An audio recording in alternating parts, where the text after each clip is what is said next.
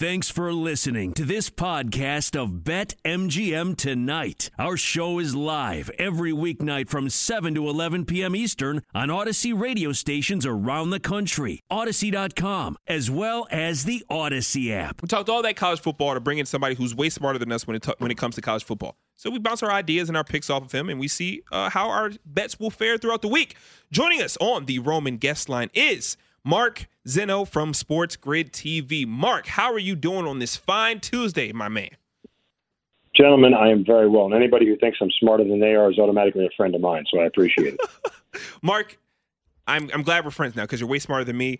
And also, I don't know, have you guys met? Trista Crick is our one of our new co-hosts on and the show. And a lady. And, And she's a a lady. lady. now. And a lady. You're not a lady now, but she's I've been a lady. she's been a lady. Well, I've been a I've been a female, but I've never all never really been a lady. Never really been a lady. Well, Trista, breaking it down here. Um, Mark, I had this debate before we went to break, and this might be a weird place to start, but we're talking about NC State.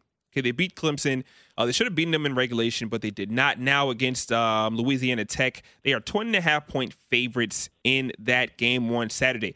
Is NC State, I guess, for the ACC, are they for real? And could you make a, um, if you had to make a wager on this game, would you take NC State to cover 20 and a half, or would you go the opposite And side? And be honest. He's always honest. Um, well, listen, I, I said many curse words at Dave Doeren uh, throughout that whole fourth quarter because I was on the uh, NC State money line, and uh, I thought he was going to blow it. Yes. I sincerely thought he was going to blow it. So, uh, look, I, I would say this much: this is a stay away game for me. But the trend here is after a huge win like that, set up for a massive letdown. Yep. Yes, a sir. massive letdown for NC State. Um, I would, ta- if you put a gun in my head, I'd take the dog and the points, just thinking that they're going to have a little bit of a letdown. That NC State, you know, offense was good, but it's not exactly spectacular, uh, and so I would worry about them a little bit in this spot. Uh, again, I, I just stay away from me. I think there are better games on the board at this point in time, especially in the ACC. There is one game I really like, but still, I, I I don't know how much I trust NC State now, despite the fact that they beat a Clemson team that clearly has holes and is not going to be in the college football playoff. Tell me about the ACC game that you really like because you teased that up. Uh, well, look, I mean, if you're not a fan of the Pitt Panthers offense, you're not paying attention. Kenny Pickett uh, is my dog. Uh, that is a quarterback who loves to sling the rock. Georgia Tech comes off the win at home against uh, UNC, uh, and UNC is not as good as we thought they were going to be. Um, and Georgia Tech right now, uh, you know, starting to feel like they're going to turn things around. That game was at Mercedes-Benz Stadium. This one will be back at Bobby Dodd. Regardless, nobody shows up to Georgia Tech game, so it doesn't really matter. However, Pitt, Pitt is a team that can score, and they can score a lot. Uh, and Kenny Pickett as a quarterback is really, really good. Look, despite everything this year, and, and Pitt has dropped two games that you know um, that they shouldn't have. Uh, but particularly the one against, uh, I'm sorry, the, not two, but uh, particularly the one against Western Michigan. They lose 41 to 44. Guys, they only had the ball for 20 minutes in that game and somehow put up 41 points. Like, it's insane what they've been able to do offensively. This is a team that is supercharged on offense. They're only laying three and a half. I know it's on the road in a conference game, but Georgia Tech does not have the defense, does not have the defense to contend with the Pitt Panthers offense. I'll swallow the three and a half points, take Pitt on the road for a conference win. You like how? What do you like about the total there? You like the over then?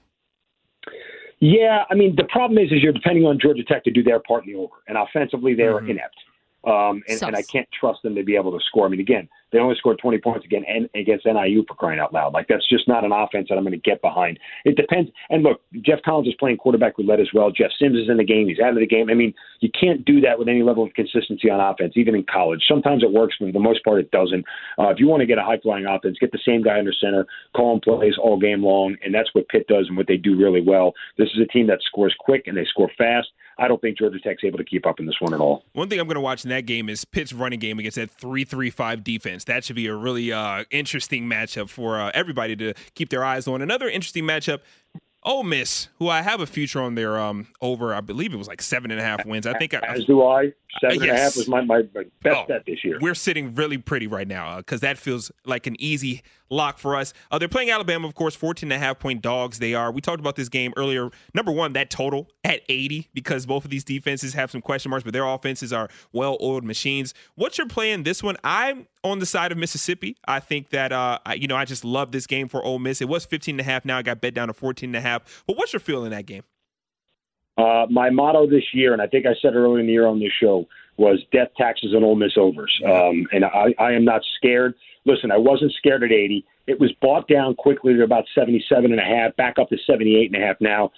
This year, last year, these two teams scored 100 points. Yeah. If this thing goes under, um, I would tell you that this is probably the best defensive effort Ole Miss has all year long. Mm-hmm. It's the best defensive effort Alabama's going to have all year long, and it's just not where the trend. I don't think you can set this over high enough. That's going to scare me away. Wow. Uh, and when it came out at 80, I, it didn't shock me at all.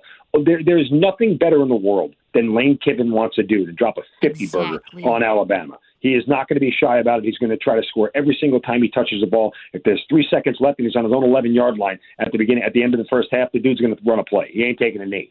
That's just the way he is. He wants to get back at Saban. This is this is personal for him. Uh, and again, I don't know if they're going to win the game. I will take the 14 and a half as long as you're 14 and a half or better. I'd take the 14 and a half. I trust Ole Miss to keep this thing close. Um, I, I don't have a ton of faith in Bryce Young at this point in time. They should have beaten Alabama. They should have beaten Florida handily. Yes. Like they just should. They did not play well in that game. Florida's defense is better than Ole Miss's, but it ain't like leaps and bounds better. And Ole Miss's defense has improved. So I'm on the over. I'm on Ole Miss in this game. I mean, if you're really, you know, if you're a sucker for a teaser, tease them both down. Te- tease Ole Miss up to, you know, 20 and a half and take the under or the over rather down to the low 70s, and you should be good because both these teams will get to 35. If they're both not at 40, guys, I would be so surprised. It would have to be like a turnover mess fest where nobody is scoring, and I just don't expect that. These are two good offenses um, and two really well coached teams that execute for the most part really, really well. Um, and again, you may see this game. This may be the week, guys, where if Alabama sneaks by Ole Miss, they lose the number one ranking, and Georgia overtakes them if they take care of business against Arkansas. I love that you said that, Mark, because after that game against Florida, we, we start looking at Alabama a little bit differently. Is there any other takeaways that you have um, when you're assessing this Alabama team moving forward?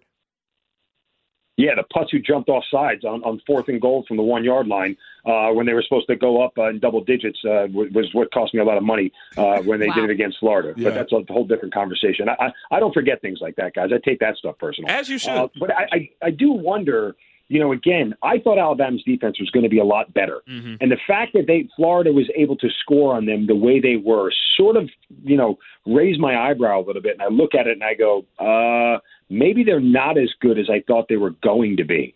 Look, they still have playmakers all over the offensive end. That's going to be a problem for Ole Miss in this game, which is why, again, I'm not really scared uh, about the over. They can score as quick as Ole Miss can.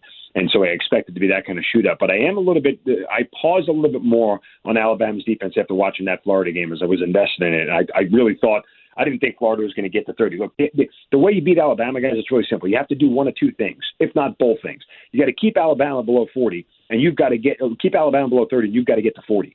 Um, and and I do think Ole Miss has the ability to do that if they can control the clock a little more. I mean, their best friend right now is long drives. And, and that's not the way Lane Kiffin is built and the way his offense is built, but it's probably the easiest thing for them to do to keep Alabama off the field is to try to eat up some clock. I don't think it'll happen in this game. Again, I think there's no concerns about both these teams getting a 40 in this game, uh, and there shouldn't be. It, it, I just the, the over and, and Ole Miss is where I'm, I'm putting my money.